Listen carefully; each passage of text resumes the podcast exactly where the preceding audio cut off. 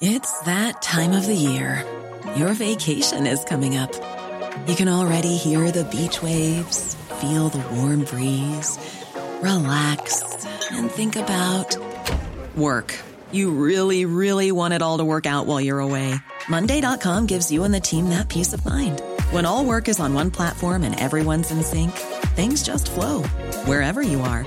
Tap the banner to go to Monday.com.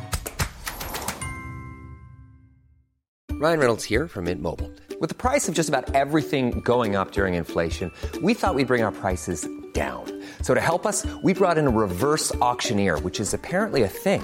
Mint Mobile unlimited premium wireless. Ready to get 30, 30, bit to get 30, bit to get 20, 20, 20, bit to get 20, 20, bit to get 15, 15, 15, 15 just 15 bucks a month. So, Give it a try at mintmobile.com slash switch. $45 upfront for three months plus taxes and fees. Promo rate for new customers for limited time. Unlimited more than 40 gigabytes per month. Slows. Full terms at mintmobile.com.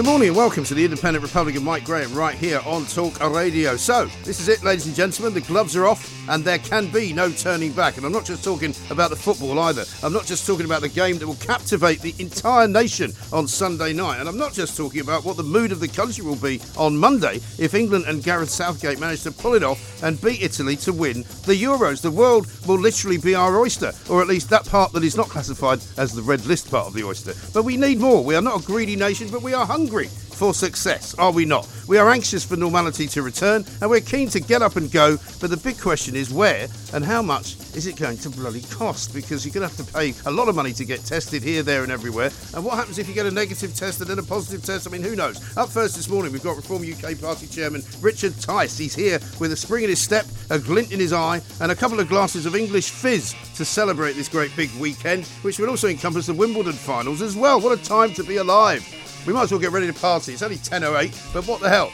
It's Friday, uh, and uh, we, we're ready. We're absolutely ready. 0344 499 1000. Coming up later on, we've got travel guru Simon Calder. Uh, he's going to answer any questions you've got about just how complicated it's going to be to go to any of the 100 destinations that Grant Shapps unveiled yesterday, and how you're supposed to organise it all. The big question is whether you're prepared to jump through all of the hoops they want you to jump through just to have a few days on a sunbed. I suppose it depends who's next to you, really, doesn't it? 0344 499 1000. John Rentoul's here as well, Chief Political Commentator of The Independent. He'll give us his take on the week in politics, the paucity of the opposition, and the dreadful Jess Phillips as well. Plus, Rob Clark's here about Afghanistan, Georgie Frost, and it's Friday, so we've got the Perrier Awards as well in the company of Yorkshire's finest, Ms. Izzy Rowland. You're listening to me, Mike Graham, on the fastest growing radio station on the planet, the original and the best. It is, of course, Talk Radio. The Independent Republic of Mike Graham on Talk Radio. So here we are. Richard Tice is here. Very good morning to you. He's What a- resplendent in his England Well, scarf. I, I, I couldn't resist, Mike. Yes. uh, bringing my scarf because I was there on Wednesday night, and it was the What a most. It was an unbelievable night. Yeah. you know, it felt like we were returning to some form of normality. I've walked down Wembley Way, but to do that again, it literally brought a tear to my eye. Yeah. And that doesn't happen that often. It was deeply, deeply yeah, emotional. and also it had everything really, didn't it? The game itself, because it was it was terrifyingly kind of tense. It was terrible. They scored first. England got an equaliser, and then it was all kind of like, is it going to end up in penalties? And then Harry Kane gets the penalty, he misses the penalty. know, it was it, it had all of that. It was a complete wild roller coaster. Yeah. I mean, you know, it really was like being at a roller coaster Yeah, park. brilliant. It, it had it and all. it sounded loud as Oh hell. yeah, I mean, forget you know whatever it was, sixty-five thousand. It Yeah. felt like one hundred and sixty-five thousand. Yeah, the excitement, the enthusiasm, and I have to say that you know just the, the goodwill, the friendliness. It really was a unique moment, and I'm quite sure. Uh, the final will be the same on, uh, you know, on, on Sunday night. Yeah. and I just couldn't resist the opportunity. I mean, we're not going to get this chance very much, Mike. So, um, this is actually an English champagne. I can see. an English fizz, and I just thought we had to have this opportunity to celebrate Yes. Getting into the final. Yeah, absolutely. Um, and in a way to hopefully to toast uh, um, Gareth Southgate, his team, and and possibly to wish them a very very good bit of luck on Sunday night. Well, because I mean, I've got a great saying: it's better to be lucky than good, um, and obviously, it'd be great to be both. But I mean, if you're going to choose, I mean, they were quite lucky on uh, on Wednesday night. England. Yeah, but, you know, you- you make we- your own luck. But you know what? You know, England deserves a bit of luck from time to time. Very good. Here we Oh, go. there we a go. That's a good is it sound, chapel isn't it? It's a Chapel Down. It is a Chapel Down. Very Yep, nice. Chapel Down Brut, non-vintage. And uh, you know, I love buying English wine Also, and you know, English this champagne. is the best time of the day to drink um, fizz because uh, for your digestive system, apparently, late at night it's not a good idea time to drink it. But this is the perfect time to drink champagne breakfast. I used to go to uh, a pub just off the Farringdon Road when I was in Fleet Street years ago, uh, where they would do a champagne breakfast. You could have a full English and a bottle of Veuve Clicquot. Oh, very it was nice absolutely too. brilliant. It's at seven thirty in the morning. Now There let me we see if. I can Oh. reach that because I'm going to just. There we go. There we go. There we go. Thank you very much. Well, listen. Here's Well, to you, Richard Tice. Here's here's most important. here's to us, and here's to England. Here's to England, the football And St team, George. and St George, Very and uh, the very best on Sunday night. Fantastic, Hmm. marvelous. That is the greatest, the greatest idea I think you've ever had. Never mind leaving the European Union. Well, I mean, this is great. This is the way to kick off the uh, the weekend. You've got to keep looking forward. You've got to keep looking for Yeah. new good ideas. But no, I mean, it, it, there's no question. It's it's exciting the nation. And what I love is so many people who've never watched a game of football suddenly enjoying it, becoming experts in it. Yeah. Um, I think it's it's good for the soul. It's well, it's good for the uniting the, confidence nation. of the nation. It really is question. uniting, 'cause- and, and, and all but the most sort of rabid Scottish nationalists and, and Welsh nationalists Oh. are actually behind it as well. Because I've spoken to loads of my friends. In fact, my friend Donald McLeod, who was down here uh, this week, we went out for dinner. He was wearing an England shirt on uh, Wednesday night watching the game. So you know, it's nonsense to say that oh, in Scotland they all hate England. They No, don't. no, and I think your theory that actually, uh, if England win on uh, on Sunday night, that actually it's going to be really good for the union. Yeah, I think so. No, I think that's- that's because absolutely everyone right. and, and it'll be and it's a, it couldn't the timing couldn't be better, could it? Because we're coming out of you know the wearing of masks, we're coming out of social distancing. It feels as though people are more optimistic now about the future. They've got something to look forward to. I think that's right, and I think um, you know the, the, the great mask debate. I think you know most of us are very happy to come out of uh, uh, wearing the masks. Uh, you know there is a sort of a, a residual. Uh, there was obviously a, bit- a bit of a sort of to do, and and uh, Keir Starmer and co. They sort of got terribly excited about being reckless. I don't know what's wrong with Kiss. Well, I do know what's wrong with him. He's in the Labour Party, but I mean, what, you mean, what a complete and the thing is, miss. though, do you know, uh, I think we're being deeply misled by some of these polls. You know. Yeah. this YouGov poll that came out uh, saying that whatever it was, seventy percent of people still wanted to wear masks Yeah. or something.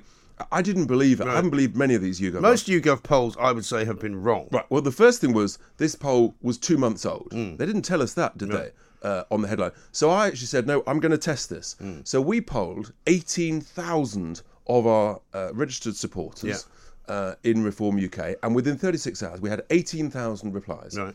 Uh, on this survey, and 56% of them said they would ditch the mask immediately And not wear them again. Immediate- and not wear them again. So you know, I don't know what um, what these uh, YouGov polls are doing uh, and who they're talking to, but I'm, not they're sure they're, asking ta- I'm not sure they're questions- talking to real well, people. they're asking questions like, um, "Would you continue to wear a mask if it saves lives?" And you're not going to go no because I don't care about saving lives, are you? So you're going to go, "Well, yes." And that's, I think, how they do It's, it. it's the way they you ask frame it. the question. Whereas actually, if you framed the question, uh, will you get rid of your mask because we feel that it perpetuates a state of fear? Yeah. Then probably ninety percent Exactly. say I'll get rid of it. Exactly. And What that's about- my concern about these masks. Is look, if someone wants to wear a mask in enclosed spaces, whatever, that's their freedom of choice. But please don't accuse the rest of us Mm. No. of of in any way, uh, you know, being selfish.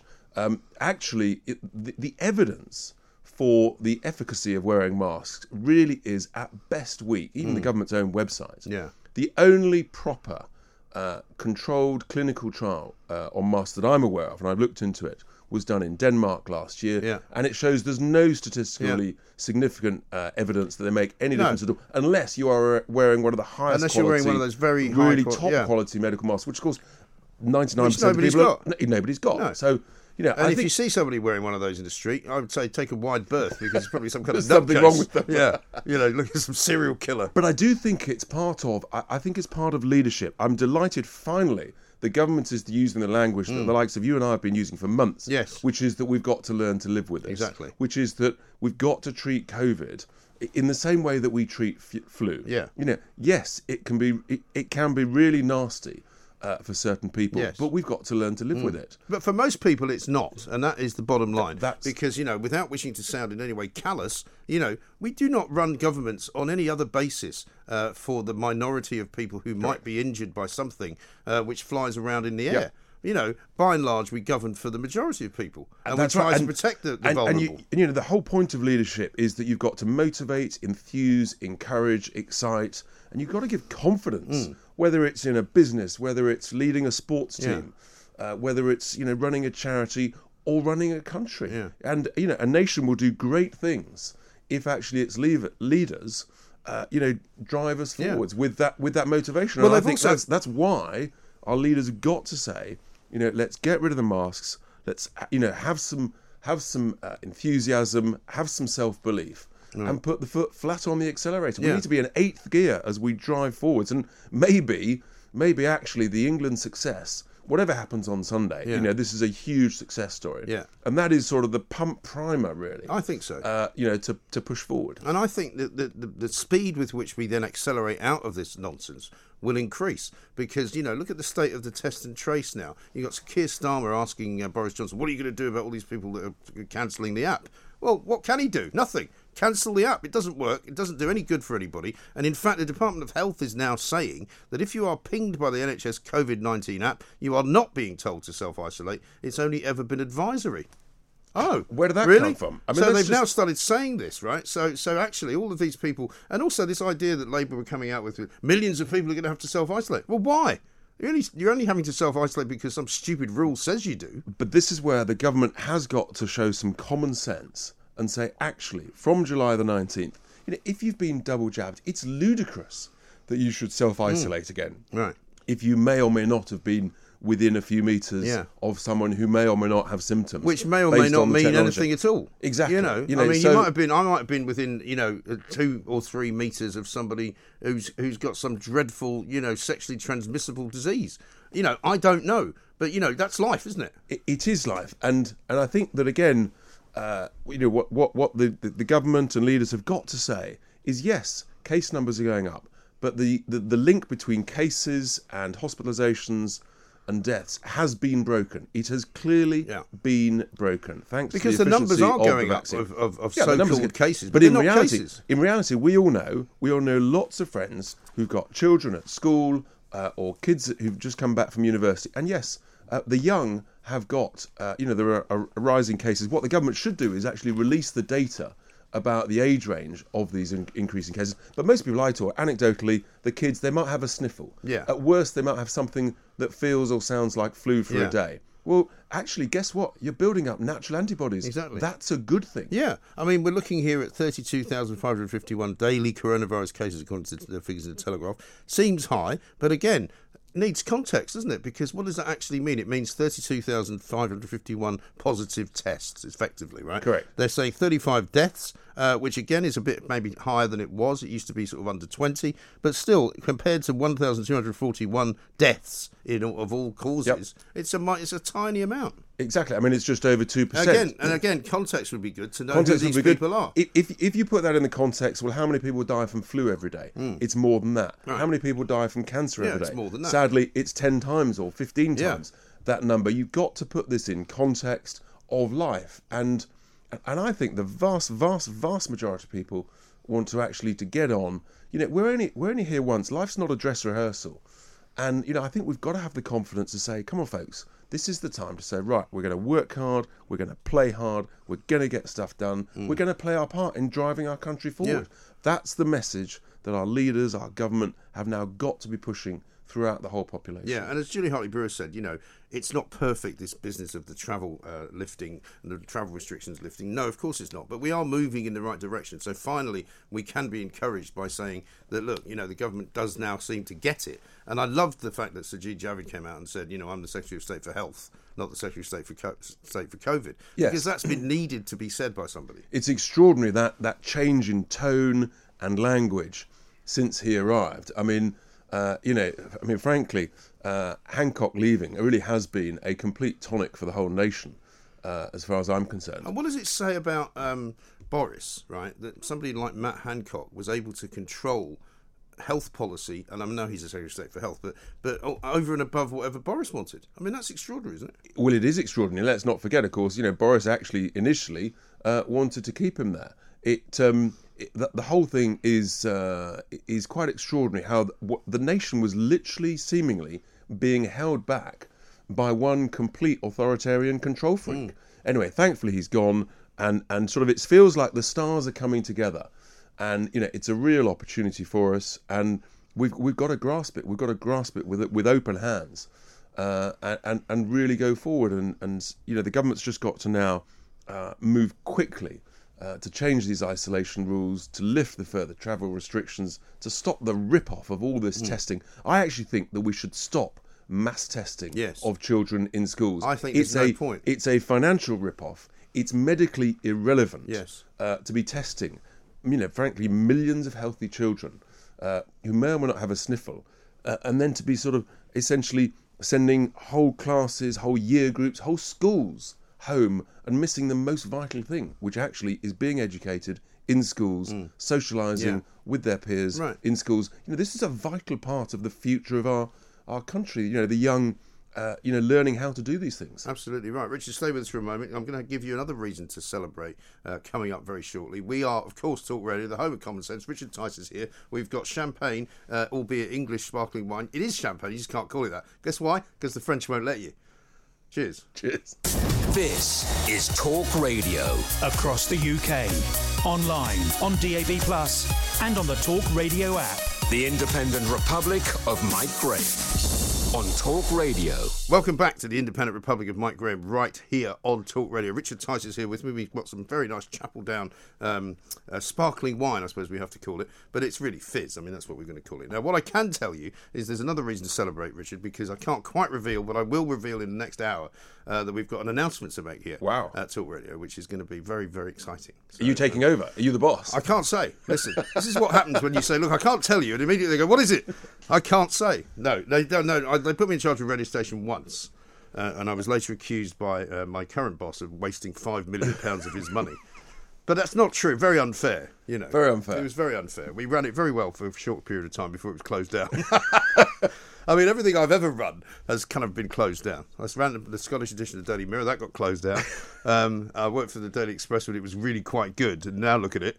Um, but, you know, what can you say? Well, what can you say? I mean, maybe you have to take the uh, the advice of the latest army adverts: fail, learn, win. I quite like that. I quite like that. It sounds like, But I don't think in terms of running things, maybe this- you've kept on it- failing. This and- particular company is, is rather successful, so I think they probably best keep, just let, let Keep them you keep, where you are. Let them keep running it. I'll do this. They do that. Everybody's happy. Um, let's talk a little bit about um, Brexit because I see in the front page of the Telegraph. I don't know if you've seen this. Final bill for Brexit uh, is expected to be two billion pounds higher than expected. Apparently, um, because they're they're giving us more fines. I- it's just What- unbelievable. Why would we bother paying fines to the EU? I've no idea at all. I mean, I, I think we're going to just keep seeing these stories for a variety of reasons. You know, my view is, frankly, until uh, the EU uh, come to their senses and play play ball Hmm. on the the really really critically important issue, which is the Northern Ireland Protocol, Yeah. which is is so damaging to trade in Northern Ireland, so damaging to community relations and the tension there. Until they play ball, actually, I wouldn't pay them anything. Yeah. I would say literally all bets are off. You're in breach Yes. uh, and and you know we've got to sort this out. And I would give them a really really short time frame. Yeah. Otherwise, you know we've got to scrap the protocol and and start again. And just start again and just go no deal, you Yeah. know, because I mean, would, we, we might as well at this point, right? well, I always said, you know, actually, uh, and I really liked the the previous Taoiseach before Leo Varadkar, Enda Kenny, and he said. With goodwill and technology, you can sort out the issue of goods going across the border. Yeah. Um, but as soon as he left, actually, they they essentially weaponised Yes. uh, the, uh, the, the the trade talks and goods moving across the border in order to try and basically punish us with a, And also, a and really bad with- with deal. And that's what happened, and we're still recovering from that. Well, with Varadkar, they were almost trying to stop Brexit happening, weren't they? Yeah. So they were using him as the kind of battering ram. Unfortunately, he wasn't very good at it, uh, and he and he lost the election. So, um, so now it's at least an improved situation on that one. Yeah, and I think, but but actually, uh, you know, Boris and Lord Frost, they've really got to stand up to the EU now and say, no, no, we- we're not going to pay you any more money. We're not going to pay any fines. I mean, that's utterly ridiculous. Uh, and you've got to sort out this Northern Ireland protocol. And and frankly, until that is done, everything else just just press the pause button. Yeah. A bit like the EU did to the to us, Barnier did to us when he said we couldn't even start trade talks until we'd sorted out the size of the divorce bill um, and um, and and the EU citizens. Well, we could actually turn the tables back on them and say no, you've got to sort out the protocol in a couple of weeks, otherwise we're done. We're not paying any more. Uh, you know, all bets are off. They, they've got to realise that not only are we a sovereign independent state, we've left, we are going to survive and thrive and succeed on our own. You know, I've always said this is the moment to become literally like Singapore, uh, you know, off off the uh, the coast of Europe. We've got a, a great opportunity. We've got to we've got to cut taxes. We've got to have, be smartly regulated, cut daft regulation, put the foot on the accelerator of growth.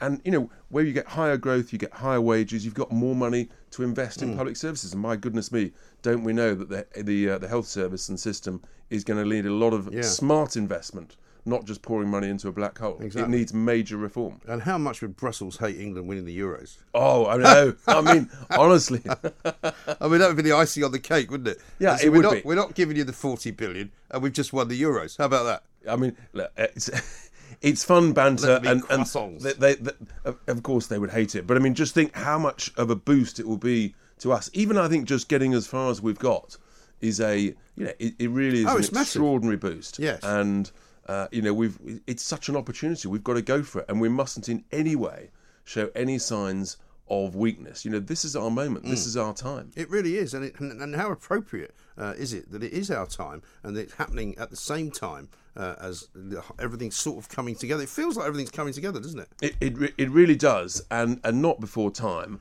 Uh, but the question is whether or not the government then actually, you know, they, they, they grasp it and they start making some common sense, quick decisions, you know, to use this. They've been far too slow to use the success of the vaccination rollout, uh, and that's held us back. Um, and hopefully now with with uh, Sajid Javid in the health department, uh, you know that really will uh, herald some change. But you know we shouldn't underestimate the forces of some of the the SAGE scientists, the communists, uh, you know that are sort Oh, of God. embedded within it, Yeah. um, and the merry-go-round of money and some of the decisions you think why are they doing that? Hmm. It's so illogical, and far too often it's it's a case of following the money, and it's such a merry-go-round these these SAGE scientists, the research groups, the universities, the quangos, uh, the big pharma companies, Hmm. And they're all making a huge amount of money, and that's why they want this thing to go on as long as possible. Yeah, and that's what we must keep a very close eye on. Well, Richard, great to see you. Thank you very much for the uh, for the fizz. Uh, good luck on Sunday. Uh, we wish crossed. everybody good luck on Sunday. I'm sure everybody will be rooting for England, even you Scots up there. I know you will. Uh, you really mean it, don't you? Uh, Richard Tice will be back next Friday. Uh, we'll talk perhaps before that.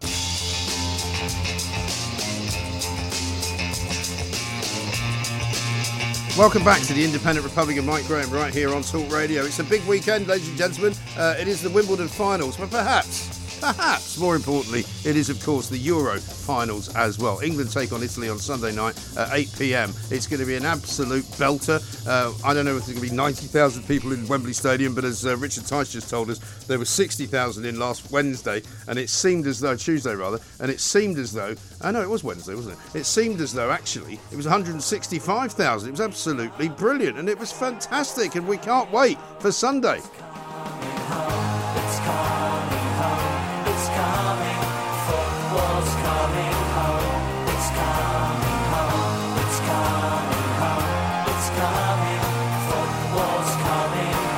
Richard Tice very kindly brought in some English fizz to celebrate what is going to be the most fantastic victory of all time. Uh, even bigger, probably, than winning the World Cup in 1966. Let us talk now to Mark Anthony Stringfellow, uh, the administrator of England football fans, because uh, let's face it, it's going to be one hell of a night. Mark, a very good morning to you. Good morning, Mike. How are you? Yeah, very well indeed. It's almost like it's too, it's too long to wait, isn't it? You just want it to happen, right? Yeah, we- we're in a little bit of limbo at the minute. Obviously, passing the days away. Weather's not too bad. Yeah. Um, you know, all roads lead to Sunday night, and hopefully, you know, what a, what a celebration that'll be if we can bring it home. I'm sure we can. I'm confident we can. Yeah, I think so. I mean, all the all the kind of uh, the pointers are, are in the right direction, aren't they? Because England got a little bit lucky, I'd say, on Wednesday night. You know, great win, but but there was a moment or two when you were thinking, "Oh God, here we go. This is getting a bit like the old England, isn't it?" Yeah, definitely. I mean, we've we've made a history of doing things the hard way, and people were going on about the penalty. But if you look back at Maradona's handball and Lampard's disallowed goal and various other things, Yeah, we're due we're due some luck, aren't we? But weren't we really? No, I think that's absolutely right. And uh, as far as the numbers game goes on on Sunday, are they letting ninety thousand in? It would be amazing if they did. Uh, whether they will or not is another thing. Mm. But I'll tell you what, if we win it, there's going to be double that on the streets anyway. So just let them in. Let's soak it up because the crowd have made such a big difference. Really. Oh, it's been fantastic. I mean, the noise coming out of Wembley. I mean, I've been at Wembley uh, for England games which haven't gone so well. and it's sometimes so quiet that you're wondering if you're even at a football match. So to hear the crowd going the way they were was fantastic. Sweet Caroline, I mean, they've they've, they've embraced that song, Yeah. and it's just amazing to see the fans and the, the atmosphere. And as I say, if, if we actually win it and bring that trophy home, it's going to be to, on a different scale. Yeah, absolutely right. And what's your uh, hope uh, for the game itself in terms of the way they're going to set it out? I mean, it's they- they've got such a wide-ranging choice now of players to pick that actually almost any combination of the ones that he's so far used would be would be fine, wouldn't it? Definitely, I, I think we've not got to be scared of them, but we've got to be a little bit cautious. It'll be a tight game. Uh, I'm going for two-one England. I think Grealish can be the difference, um, but he's got such a depth of squad now that we've never had before. Yeah. That you look at the likes of Rashford, who's barely got a look in, and yet can win a game in an instant. So Kane's on fire. Um, I'm going for 2 1 England with Grealish to get a winner Yeah. and bringing it home. I'll tell you one one thing I noticed this morning, which I, I think because we're very magnanimous in this country, I don't really mind, but I find it slightly ironic. Apparently, a thousand Italian fans are allowed to fly to the UK for the final. Now, considering that we're not really allowed to fly to very many places at the moment, and also England fans were told not to go to Rome for the game against um, uh, Ukraine, you're kind of going, really? How does that work then? Exactly, yeah. It was such a shame that we weren't allowed to go over there. If you look at the, the semi final the other night, there was a large Danish contingent. Um, it, it's it's hard, isn't it? It's difficult times that we're living in, but we've got to embrace it. I think we're over the hill now with everything, hopefully, that's been going on with Yeah. the vaccine. Let's fill Wembley because I know through the group that I run that there's a lot of people going down to London anyway. Right. Um, and the group's grown in the last two months from 7,000 to 25,000. Oh, really? Yeah. The, the, the participation levels from everyone, it's just such a feel good factor that gives the whole country that if we win it, and we, we're no more deserving fans, we deserve this more, I think, because of the story that we've gone through over the last 50 years of, of glorious failure almost. Yeah. Well, this is the thing. I mean, there, was, there were moments, as I said, and particularly in the second half on Wednesday, when it all kind of seemed to be going a bit flat, um, and the crowd played their part in keeping it going. But it seemed to me like this is one of those games that's going to go extra time, penalties, and you know you're going to go oh oh. I mean, I even feel now that if it was to go to penalties against Italy, that England would actually win.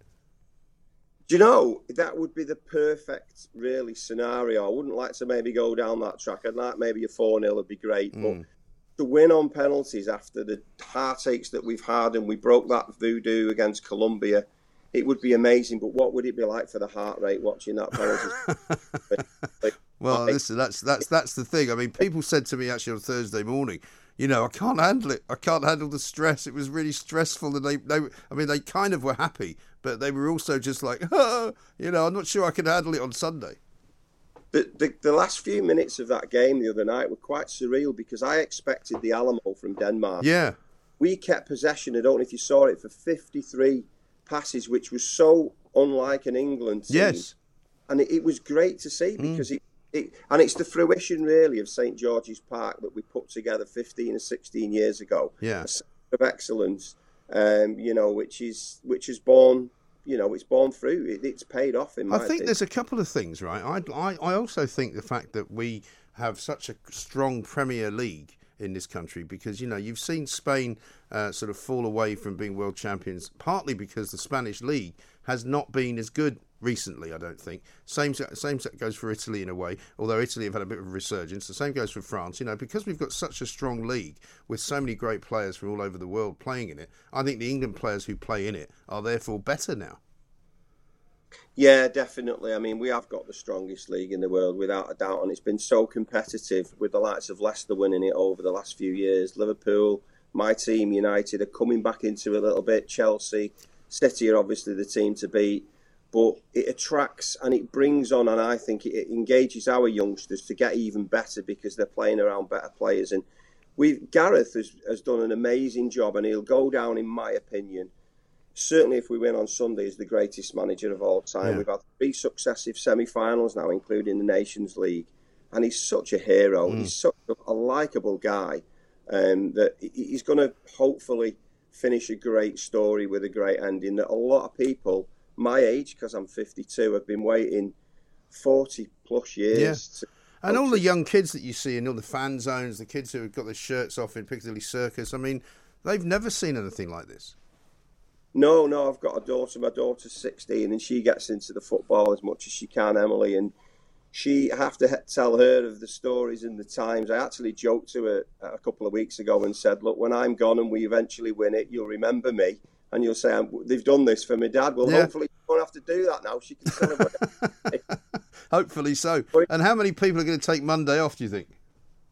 you know, I'm kind of hoping that we go for this snap bank holiday scenario because, you know, people, if we win it, will just be in celebratory mood. And it's good to see all of the different clubs. There's no rivalries, it's one team. Even people who aren't usually into football, it unites the nation like the 2018 World Cup did. And it's it's great to see. And hopefully, come Monday, let's celebrate and let's do it again. Yeah, absolutely right.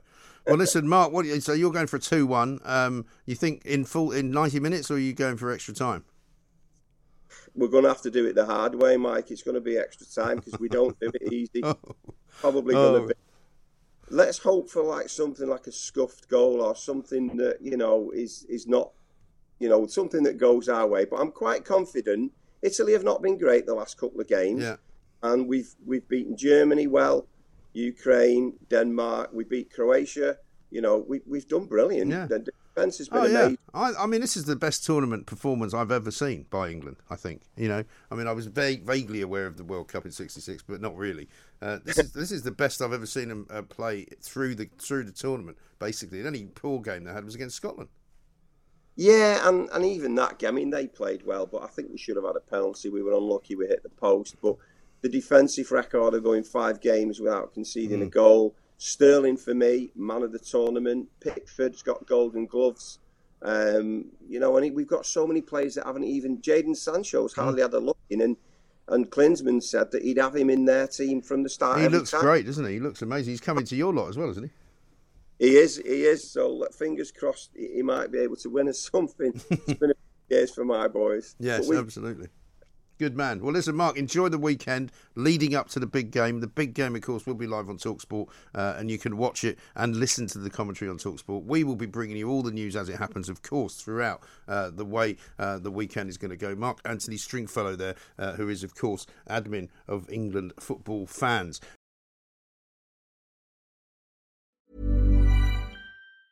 When you're ready to pop the question, the last thing you want to do is second guess the ring. At Bluenile.com, you can design a one of a kind ring with the ease and convenience of shopping online. Choose your diamond and setting. When you find the one, you'll get it delivered right to your door. Go to Bluenile.com and use promo code LISTEN to get $50 off your purchase of $500 or more. That's code LISTEN at Bluenile.com for $50 off your purchase.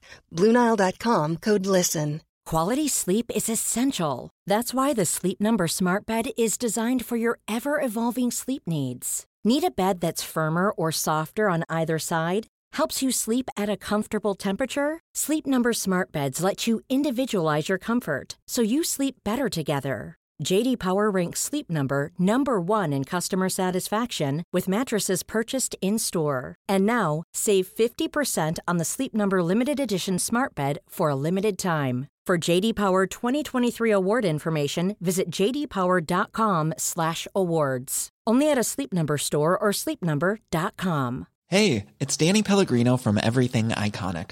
Ready to upgrade your style game without blowing your budget? Check out Quince. They've got all the good stuff shirts and polos, activewear, and fine leather goods, all at 50 to 80% less than other high end brands. And the best part? They're all about safe, ethical, and responsible manufacturing. Get that luxury vibe without the luxury price tag. Hit up quince.com slash upgrade for free shipping and 365 day returns on your next order. That's quince.com slash upgrade.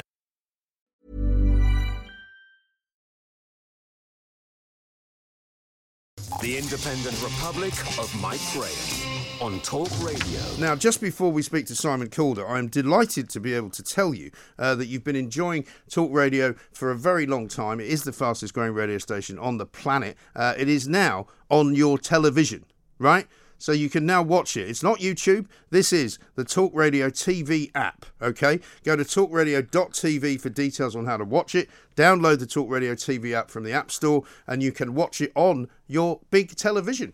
And it's absolutely fantastic. I mean, you might not like looking at me, um, but never mind. There's a lot better looking people than me who do shows, and there's a lot better looking people than me uh, that are on throughout the course of the day. I'm only doing 15 hours a week, you know, so go and watch other people as well. Uh, Julia Hartley Brewer, of course, Ian Collins, Mark Dolan, uh, James Whale, Kevin O'Sullivan, Trisha at the weekends, all sorts of great things going on. Christo at the weekends as well. We'll be talking to him uh, coming up in this hour. He'll be celebrating with us the launching of the TV app. It's an extra way for you to watch television on Talk Radio. Let's talk to Simon Calder. Simon, very good morning to you. Uh, hello, yes, um, I am living up to a lifetime dream, Mike. I'm at uh, Fulham Broadway Station, um, which, of course, Ian Dury and the Blockheads um, was a very uh, uh, was notable for saying I could be the ticket man at Fulham Broadway Yes. Station. Well, I'm not, but I am hoping to go travelling somewhere, possibly even with you. Yes, well, listen, if you get on the district line, uh, you can take a little trip down, I think, to Wimbledon uh, from there, and uh, and that's quite a nice part of the world at the moment, but very busy, I would say.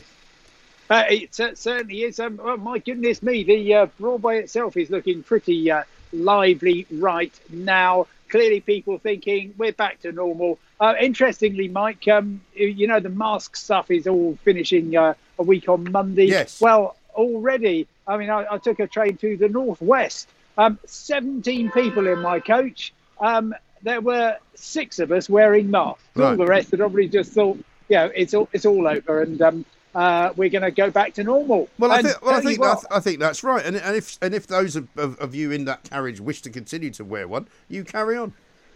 Well, thank you. I did. No, but I Um, mean, I think choice is, is a great uh, a factor in this. Freedom uh, comes with responsibility, and I think if you are free to choose which of those things you want to do, that is the British way. Yes, I, I, I could, couldn't agree uh, more, Mike. I think the rules are still technically in place until uh, midnight uh, a week on Sunday. Yeah. So I shall continue to follow them. But then we get new exciting rules at 4 a.m. Yes. on Monday, the 19th of July. Well, let us hope, Um, uh, Simon, that they're slightly more uh, decipherable than the rules that we got from Grant Shapps yesterday, which have left me in a real sort of um, state of flux, I can tell you. I was quite irritable yesterday when he made his announcement because I thought, well, hang on a minute. So you're telling me that you still want me to take a load of tests, which are going to cost me and my family an awful lot of money. You're telling me that I can go to several countries even though they are amber. Um, but if I go to those countries that are amber, they might actually turn red um, which would mean that I would be then having to lash out even more money to come back and quarantine in a hotel. Yeah, I, I think I suppose this class is uh, Mike as, as um, managing expectations. Yes. That is a theoretical possibility. Excuse me. Goodness I've me. never been better. Um, so, so, but the, what's going to happen is that um, uh, if you take France, for example, um, we will. Anybody who, like me, is lucky enough to have been jabbed twice and has the uh, bit of paper to prove it from England will be able to go over there and then come back without quarantine. Now, whether or not they're going to want me and even you uh, is another question, and every traveller absolutely has to uh, uh, find out what the rules are. But I honestly can't see somewhere like France suddenly turning red. I mean, I've, I do watch the data, and at the moment, Russia, Indonesia, possibly Mexico, possibly Cuba could all go um, uh, on on. Um, oh, sorry, uh, hang on, are you still there? I'm looking at the Uh, well, it looks like uh, the moon. Why? Why have you Uh, yes. Very Yes. clever that. Uh, How'd you do that? Ah, well, you see, um, it's all, all, all it's all the. I mean, um, I knew you were smart, Simon, but you know. it, it's the ley lines here in um, Fulham Broadway. Ah, yes, actually, of course. They come straight up anyway, from Glastonbury. They do. You- yes, uh, you know them well. Uh, so no, um, here's what's happening. The um, uh, so they will not move a big country uh, like France or Italy or Greece onto the red list su- suddenly. Or so I wouldn't worry about that. Or, or, or mainland Spain. Right. Um, so it's going to gradually open things up. Whether people, you know, uh, whether other countries are going to uh, close things down as well, they might. We do not know, but it will get us a bit of the way there. Um, and um, that that's an ambulance coming down the uh, the ley line right now. Um, and the, the, the thing is, we are turning into a nation of jabbed and jabbed nots, of course. Yeah, what Um, happens? I've I mean, if you haven't had a, a, a vaccination of any kind for various reasons, I was listening earlier to a woman who happens to be pregnant. Uh, talking to another radio station, and she said, "Well, I don't have the vaccination because I'm pregnant. Does that mean I can't go on holiday?" And does it?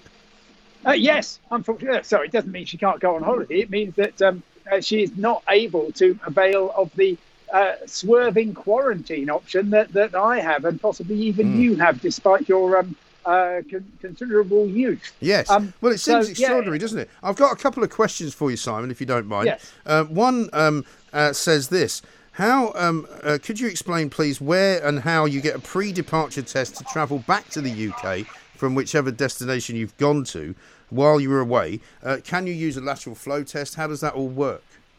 Right. No, you can't use an NHS lateral flow test. There are some companies that will send you off with a, a, a private lateral flow test.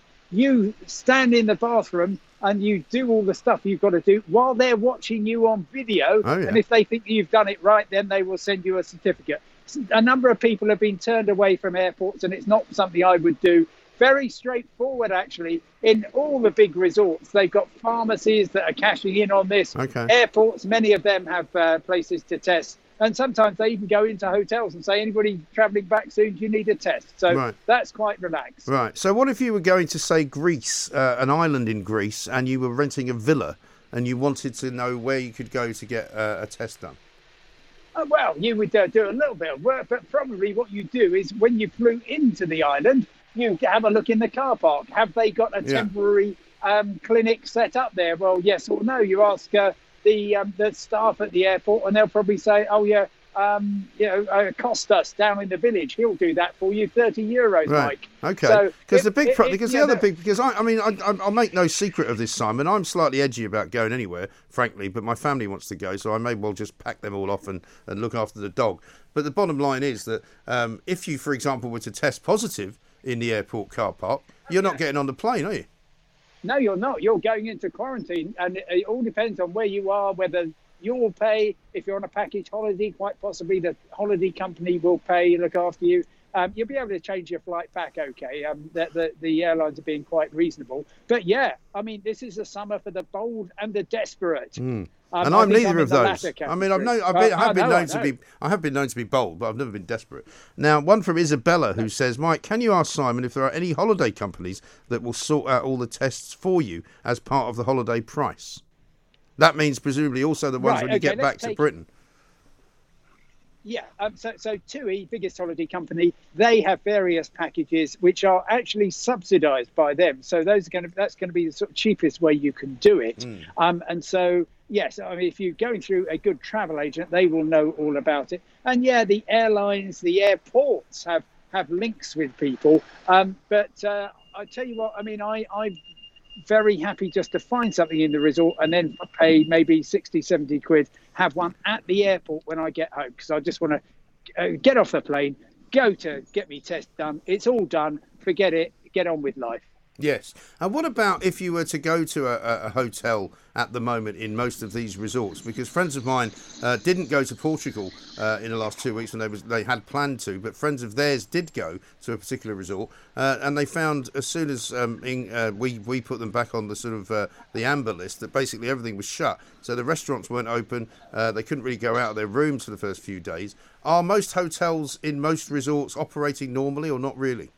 Not, not at all normally. I mean, you know, typically business in the average Mediterranean resort is, you know, probably 50, 60% down. Mm. And therefore, you don't need all the hotels to be open. And the restaurants are sort of thinking, well, is it worth opening up? Now, the thing is, we're now in July, July, August, the peak season for travellers from across Europe. So if things are going to be open, they're going to be open now. What's going to be very interesting is that, um, uh, for instance, Jet2 is extending their Greek island season to the middle of November. Right. Um, very last flight back, I think, from Rhodes to Le- Leeds, Bradford, and to Birmingham on the 13th of November. Now, the Greek islands do tend to close down Um, I'm looking forward to going over there and find out if I can get anything like a uh, very nice Mythos beer along with my uh, lunchtime kebab. Yes, I'm very keen on Mythos beer. It's rather good, isn't it? Particularly if you're lying by a swimming pool and it's incredibly cold in a can.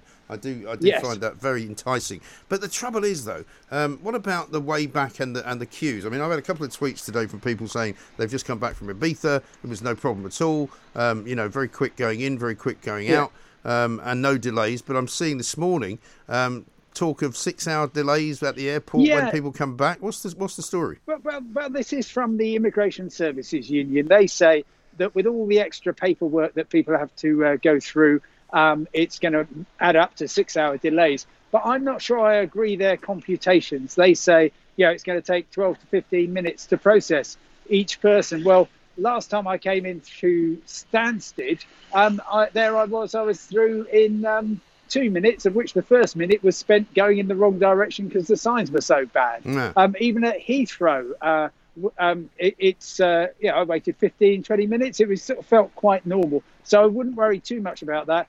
Just get all your ducks in the row at the airport at the other end.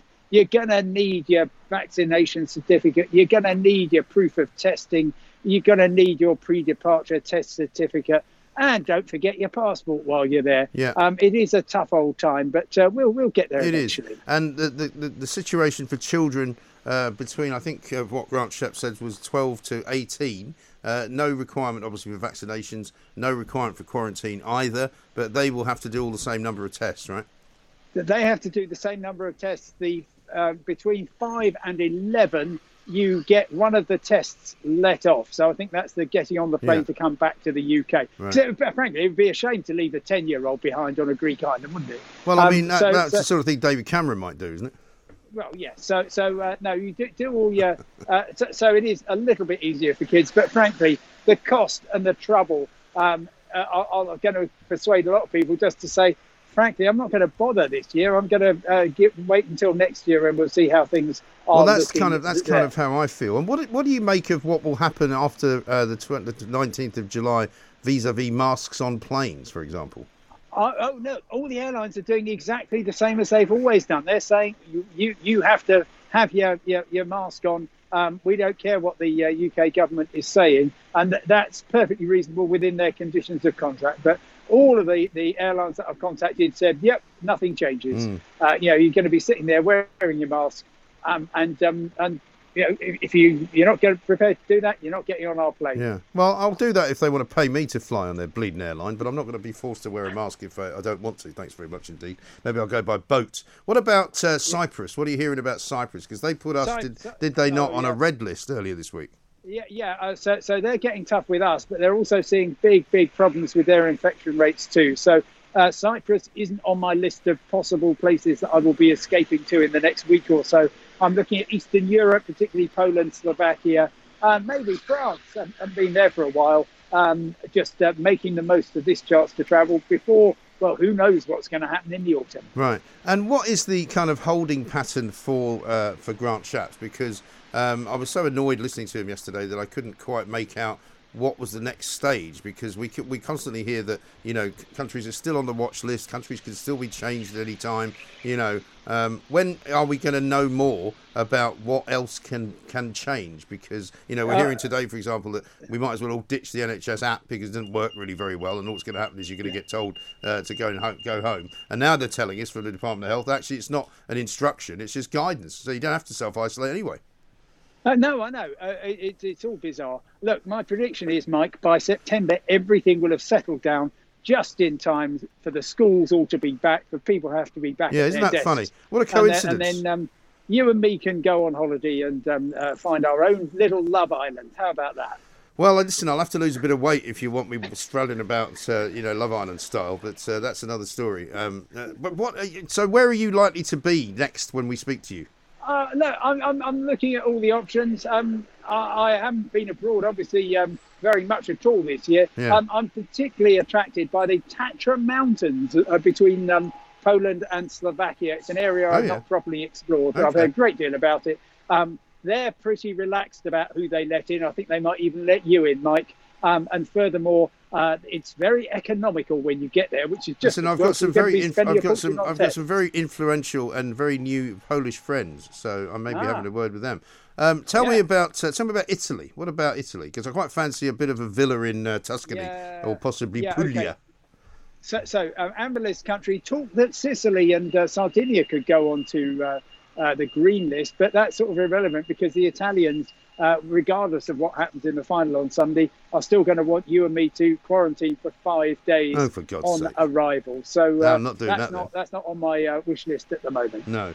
Well, listen, um, very comprehensive, Simon, as ever. Great to speak to you, and uh, and hopefully you'll find something a bit more interesting to do uh, in Fulham Broadway. You could go and visit uh, Stamford Bridge because it's probably just behind you there. Uh, not, not, not very far from here, No. or indeed Craven Cottage. Yes, you Um, could, absolutely. Other grounds are available. Yes, Yeah. other grounds are brilliant. Great to speak to you, Simon. Thank you very much indeed. Simon Calder there uh, with an update uh, as best he can give us. Uh, very, very thorough, I would have thought, actually, and quite specific. Cyprus probably a no-go area. Italy not very good. Uh, And he says France uh, not likely or Greece to be moved to a red list country status, which of course would mean that if you went there, you'd have to come back and quarantine not only uh, for 14 days but in a hotel at a huge cost to you uh, and to your family. So I mean, it just is really quite difficult, I think. Julia Hartley Brewer is off on holiday tomorrow, but even she said she's not even sure exactly how it's all going to go.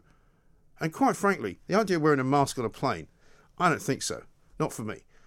Not this time. The Independent Republic of Mike Graham on Talk Radio. John, a very good uh, afternoon to you. Welcome. Hello there. I'm just uh, just doing my hair, making sure I'm all right for TV. Listen, um, I, I see that you, since you're not here, you may not have had any makeup applied to you, but you're looking pretty good, I have to say.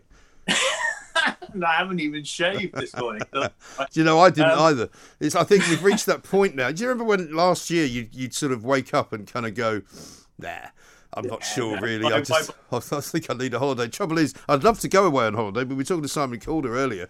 They've making it, they're making it so complicated um, that I'm not sure I can be bothered really. Yeah, no, I think uh, I, I think it's definitely uh, another year for uh, enjoying the delights of uh, of home.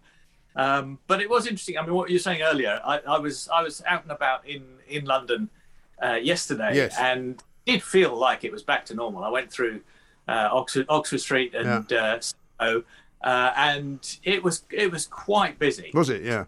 That's good to know, actually, because I, funnily enough, I took a taxi uh, across town from here at London Bridge over to Kensington um, on Wednesday night or Tuesday, I can't remember, Tuesday night, I think, and um, it was extraordinarily quiet. You know, the, the taxi didn't hit any traffic. We only stopped for red lights, which which I can't I can't actually remember the last time that happened in London. No, but uh, no, Soho was packed. Um, you know, they've closed off all the all the streets. Yeah. And they've got uh, table, tables out in the streets, which I think is lovely. Yes, that is good, Um, isn't it? Not not so great if you're trying to cycle through. Of course, you have to go. You have to go the long way around. Well, now you know But- how we feel as car drivers. The only difference is you don't have to then pay fifty-five thousand pounds to park it somewhere. Yeah, you're not getting any sympathy from me, Mike. I would not expect it. Now, let us talk a little bit about Boris because I think that uh, it's true to say that there was a kind of a dam uh, broken, I think, on Monday when he made his uh, his statement. Uh, when uh, it was very clear that there'd been a slight change, quite a big change actually, in the attitude from the government to COVID. You know, along with Sajid Javid saying, "I'm the Secretary of State for Health, not the Secretary of State for COVID." It seems to me Yeah. that the thing that we've been asking for, certainly here at Talk Radio, um, for a, for a different approach, they seem to be now uh, embracing. Yeah, no, I think there has has definitely been a shift in in the tone, uh, and it is interesting as uh, as Boris Johnson said at PMQs that if um, if Keir Starmer's only uh, objection is that masks should be compulsory rather than voluntary, uh, then there's not much difference between the, the government and the opposition. I mean, I think he's he's obviously playing political games there slightly. Uh, because public opinion is, as I've always said to you, Mike, uh, is much more cautious.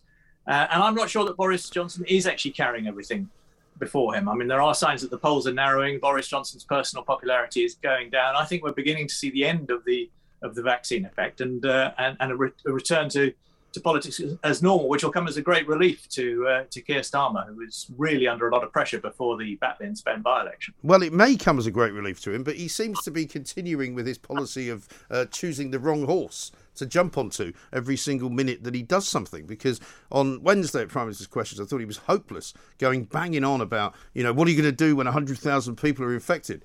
Well, I'll tell you when 100,000 people are infected every day. I mean, there's no reason to believe that that's going to happen. What are you going to do to stop people deleting an app?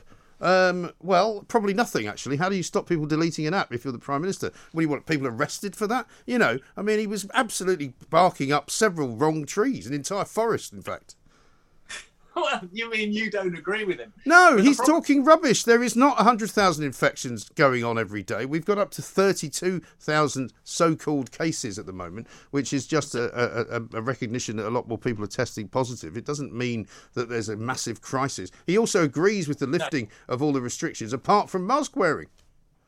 Well, yes, and um, and a, and a few other sort of details about uh, ventilation and uh, and and paying people to isolate. Yeah, I mean you're you're absolutely right. But uh, the hundred thousand uh, uh, uh, infections a day is a figure that uh, Sajid Javid gave, uh, and it's a reasonable question to ask. And he's put himself, Keir Starmer, has put himself on the side of public opinion against. No, he hasn't. No, he's put himself Right. on the side of YouGov public opinion, which is not quite the same.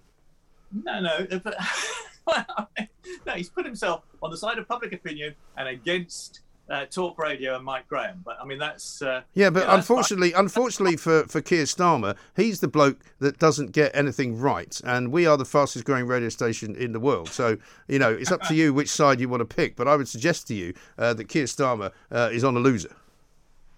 Well, we shall see about that. I, I don't know. I Well, think all right. he, I he is going to start to make a bit of progress now because uh, I think I think the uh, the the Boris Johnson balloon is deflating slowly. Really? Why? What evidence have you got for that?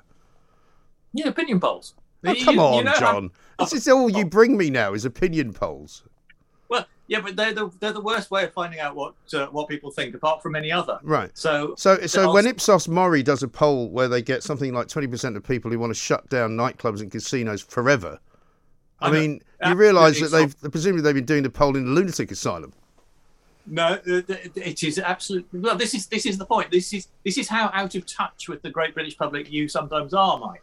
Uh, No, and- they're not the great British public. They are the, the cultural elite of London. Uh, the, the people like you hang about with who think, oh, isn't that awful? Who wants to go to a casino full of nasty people and prostitutes? Not going there. Uh, and who wants to go to a nightclub? Ghastly, ghastly people go there. No, that, those are not the. You know, Brexit should have proven to you um, that the real people of this country wanted to leave the European Union. The real people of this country want Boris Johnson with an 80 majority because they don't like Labour. It's that simple. I'm not saying that, it, that that these people are a a majority, but I was absolutely astonished that a quarter of people thought that uh, that nightclubs and casinos should should close down permanently. Well, it depends who you're asking, though, John, doesn't it? We don't know who the, who they've asked. Of course, we do. It's a proper opinion poll, a representative No. survey of British. Of the British no, but opinion polls have consistently got it wrong, haven't they? No, they haven't. Opinion polls have consistently got it more or less right. The problem with elections, of course, is that they're decided by quite fine margins. And so, you know, obviously, opinion polls are never going to be exactly precise. All right. Well, let me ask you, as a representative of the people that I think are in the minority, do you think all nightclubs should be shut down and never Well, of course reopened? not. I'm abs- I'm as horrified as you are. Yeah, I mean, not because you, because but you represent, you know, what I would suggest is is a different view to mine on most things. But you're not crazed, no. right? You're not a maniac. These people are. I'm a I'm a I'm a fa- fairly reasonable uh, and balanced uh, middle person. I'm a I'm a median voter. I'm I'm Exactly. I'm, I'm a Blairite and a centrist, and therefore I think I I'm more in touch with public opinion than you are. But Well, you, would- am, you, well, you would think that, but that's because you're arrogant and out of touch. no, it's because it's because I'm a centrist, and I am I'm horrified by the fact that I mean not it's it's not the, the, the quarter of people who want to who want to close casinos and, and nightclubs. It's the forty percent of people who want compulsory masks on public transport and in shops permanently. Yeah. I can't Yeah, but hang on. believe that. But hang on, John. Let's let's let's be forensic about this. You know, the word that people like to use about uh, about old Keir Starmer. If twenty percent of the people they polled want to shut nightclubs forever, why would you be surprised that forty percent, which includes the twenty percent of maniacs who want to shut Yeah. everything down, also want masks to be kept? So actually, the real poll would show twenty percent of people rather than forty. Well, I can't. I mean, I can't understand it. I, You can't you am- can't disagree with that logic. Despite the fact that I am a centrist and therefore more in touch with public opinion than you, Hmm. uh, I am I'm horrified by the fact that 40% of people want compulsory But they don't. wearing. I don't believe Or- that for a second. No, I, I well, you well, yes, obviously there may be um, flaws in the poll. I Oh, mean, I've you think? to the question, and maybe people have misunderstood it. Maybe people didn't didn't Maybe really maybe the question's been framed wrongly. Perhaps that could happen. It's a perfectly legit question. The question is what it, what do people mean by the answer they give, and that's that's well, that's what, what do you know? What the question was? yes. What was it?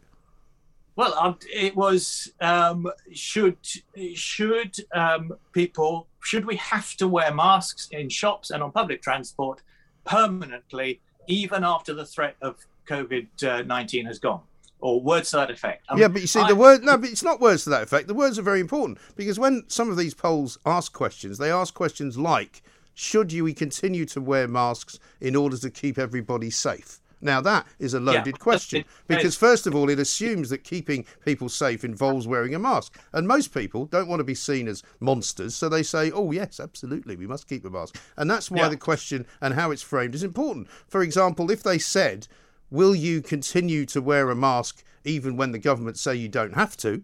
That's a different question.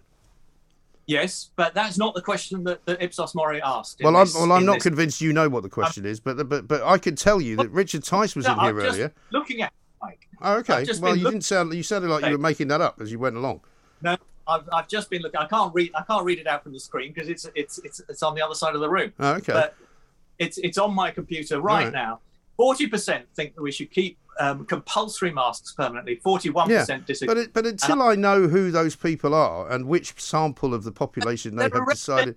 Well, you say that. Well, of course they're a so-called representative sample. Richard Tice did a similar poll and got eighteen thousand people who are members of Reform UK, and they That's said, and they hang on, they said fifty in fifty-three percent of them will never wear a mask again. What members of the of, of the Reform Party? Yeah, Well, that's not a poll. why not? Well, that's not a representative sample of the British public, is it? No, it's not a representative sample of the British public, but I don't believe that any sample of the British public is representative because it depends who they are. And until they tell me who they are, it's a bit like me saying to you, you know, 35 people dying uh, on from COVID like yesterday means nothing to me unless I see some context, unless I see how, how old these people are, whether they had any other underlying health conditions. You know, the facts matter. And so opinion polls to me mean nothing because all they are is a snapshot of a moment in time of some people who happen to have had a phone call from someone uh, when they were a bit busy doing something else. No, well, this this is an online online survey, but uh, well, even worse then. reputable reputable opinion poll company, uh, which is generally uh, producing extremely accurate accurate I don't think. I don't, I don't think there's any such thing as a reputable uh, opinion poll much company. more important to engage with the British people as they actually are, rather than as you want them to be, Mike. Well, I engage with everybody, John. I even engage with you, as you know, and I'm very willing to take your views on things. But what I'm not willing to do is to accept an opinion poll as some kind of a fact because it's not.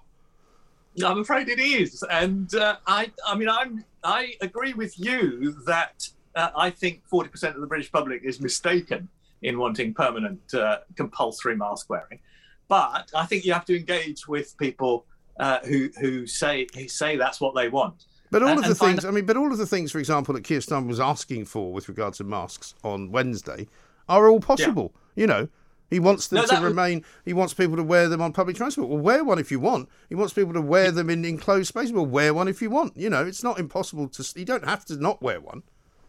No, but but compulsion is obviously um, a perfectly respectable argument in that case. No, it's not. No, because compulsion is not what we do in a democracy. Well, it is. It is if you've got an infectious disease on your hands. I mean, No, it's the not. question- oh, yeah, well, we haven't though.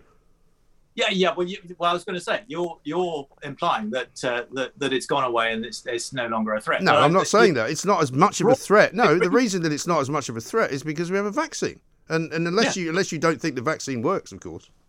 I completely agree with you, Mike. But I'm saying it's a perfectly respectable intellectual position to say that it ought to be compulsory No, to wear masks. no, it's not. in- It is. It is a position held. No, it's a position held by the likes of Owen Jones and a bunch of lefty remoaner uh, idiots who think who think that we should rejoin the European Union as well. And I'm amazed that it's become a political argument, but it has. Those who believe in freedom don't wish to be told by the government what to wear. It's a bit like the government saying, on Monday, you will always wear a blue shirt. No, I won't. No. I, wear a white one, actually. No, because there are a lot of people who sincerely believe that uh, that it is in the it's in the interest of public health to uh, to keep the, the virus under control. Yeah, but they can, they can believe whatever they like. They can believe the moon's made of cheese if they want. It doesn't make them right. Well, no, but you you'd have to you'd have to argue why they're wrong as well. I mean, well, I I, well, I can tell you why they're wrong because the figures and the data will prove that they're wrong. Because as much as the as as the numbers rise in terms of so-called cases, the numbers are not rising similarly by the same proportion in terms of deaths and in terms of hospital admissions. It's quite simple.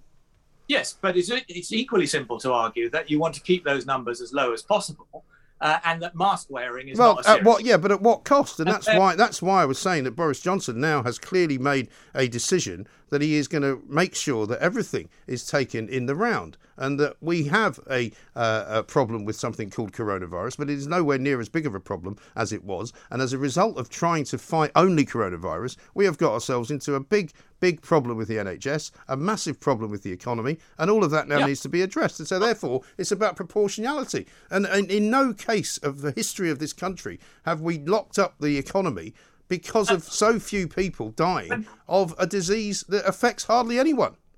We're not talking about locking up the economy. Where the, the argument has now come down to um, whether it should be compulsory or, or voluntary to wear masks on public transport and in shops. Uh, and I see no harm in it being compulsory for a bit longer.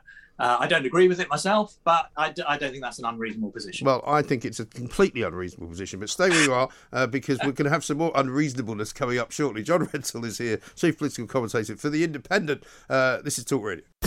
This is Talk Radio. Across the UK. Online, on DAB, Plus, and on the Talk Radio app. The Independent Republic of Mike Graham. On Talk Radio.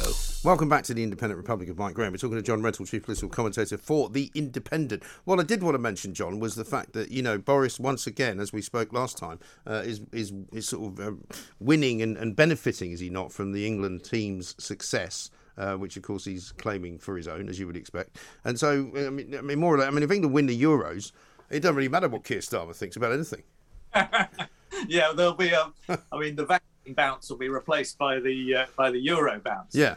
Uh, that is that's getting ahead of ourselves. Um, you know, I mean, uh, we, we we you know England's done very well to get as far as it has, but uh, I think if it if if the team lose on on Sunday, I think. Uh, there won't be uh, there won't be much of a much of a bonus there. Oh, I don't know. I, mean, I, th- I mean, I think there's. I mean, it's been a feel good kind of month, hasn't it? And people are starting to, to, to feel as though there's a way out of this. People have massively started booking holidays yesterday. God bless them. I mean, you know, they're better better them than me.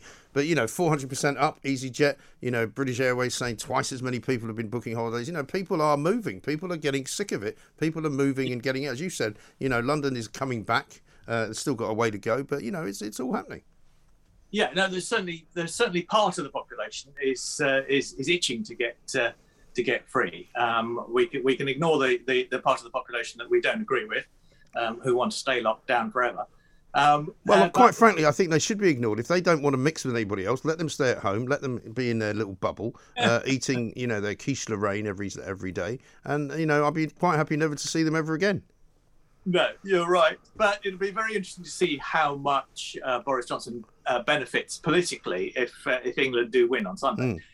Um, I've, I've been reading uh, the fascinating Alastair Campbell diaries from the 90, uh, 96 Euros, where he uh, secretly wanted uh, England to lose Mm. uh, against uh, West uh, against Germany. I nearly said West Germany against Germany in the semi-final. Yeah. But he was sitting next to he was in Wembley and he was, he was sitting next to John Major's bodyguard, uh, and John Major was in the uh, in, in the royal box behind him. So he, he had to pretend to be supporting England, but he was delighted when England got knocked out. Well, it's not an unfamiliar position for Mr. Campbell to pretend to be uh, doing something that he's not really believing in, is it? I mean, you know, I would expect nothing less from the man.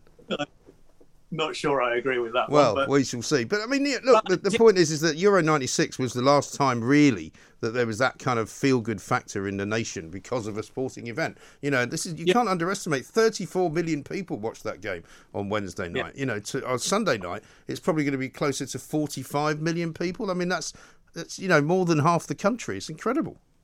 Yeah, no, it is. It is. It is incredible, and it will. It will have an effect on the national mood. But you know, there isn't a general election coming up. I mean, uh, Harold Wilson blamed his defeat in 1970 on the fact that England then got knocked out of the 1970 yes. uh, Cup uh, by Germany, West Germany, as it was, as it then was in Yeah. Mexico.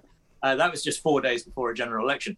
Um, I mean, there's a lot of academic uh, dispute about whether that was actually a cause of Labour's Yeah. defeat, but there's no doubt it does have some political effects. But we're some distance away from the next general election, so it may not matter. Well, that's right, and it will come as no surprise to you, John, that prime ministers who lose elections will come up with almost any reasons as to why they lost it, apart from the fact that people didn't like them so much anymore as they used to.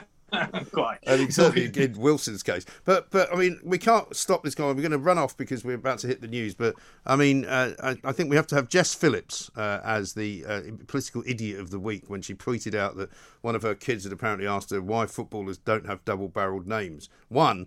They lo- that loads of them have double-barreled names, and nobody, as far as I can, as as far as Yeah. I can name in the cabinet, has a double-barreled name. She was clearly trying to make a sort of classist political point, failed miserably. And and dragging one of her unfortunate children into the uh, public Yeah, domain. go. Thanks, Mum. I, I- think I preferred it when you left me on the on the step outside of Downing Street. You know. Yeah, no, that wasn't that wasn't the cleverest comment. But I mean, it's it's Lee Anderson, the Tory MP, uh, who's getting the real uh, stick. Uh, thi- thi- Well, yeah, week. because even even everyone who who kind of has had a go about taking the knee and all of that, everybody's forgotten about that now because the, Well, the team quite, have been very exactly, successful. But but poor old Lee still uh, still sitting in the in the naughty corner. and saying he's going to boycott the final as I well. know. That's brilliant. I know. Um, he is. I think he he more than Jess Phillips is going to go down as a as a footnote or at least a, a, a pub quiz question Yes. in a year's. Well, he will. I mean, he's, I, I do like Lee, but I may, I may have to get him on the show and ask him about that on Monday if they win. Excellent stuff. Good, John. Have a great weekend. Thank you very much indeed. John Rentoul, chief political commentator for the Independent. Talk Radio across the UK, online, on DAB, and on your smart speaker. The Independent Republic of Mike Graham on Talk Radio. If you enjoyed that, be sure to catch the whole show 10 to 1, Monday to Friday on Talk Radio via DAB, online, or via the Talk Radio app. And if you have an opinion on the stories we cover, we'd love to hear from you. Call us on 0344 499 1000 or tweet at Talk Radio during the show to have your say. Mid morning with Mike Graham. Talk Radio. Even when we're on a budget, we still deserve nice things. Quince is a place to scoop up stunning high-end goods for 50 to 80% less than similar brands. They have buttery soft cashmere sweaters starting at $50, luxurious Italian leather bags, and so much more. Plus, Quince only works with factories that use safe, ethical, and responsible manufacturing. Get the high-end goods you'll love without the high price tag with Quince. Go to quince.com slash style for free shipping and 365-day returns.